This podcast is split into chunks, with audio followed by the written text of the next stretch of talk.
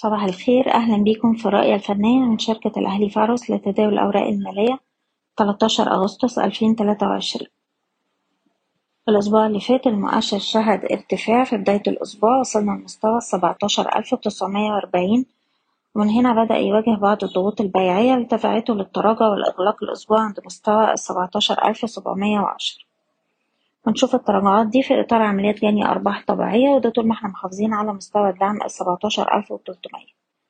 أقرب مستوى دعم في الوقت الحالي عند السبعتاشر سبعمية وده قفلنا عنده جلسة الخميس ويليه هيكون مستوى السبعتاشر ألف وخمسمية. ودي المستويات المتوقع الهبوط في الوقت الحالي. على الأجل القصير بننصح بالالتزام بمستويات حماية الأرباح لكل سهم على حدة بشكركم وأتمنى لكم التوفيق.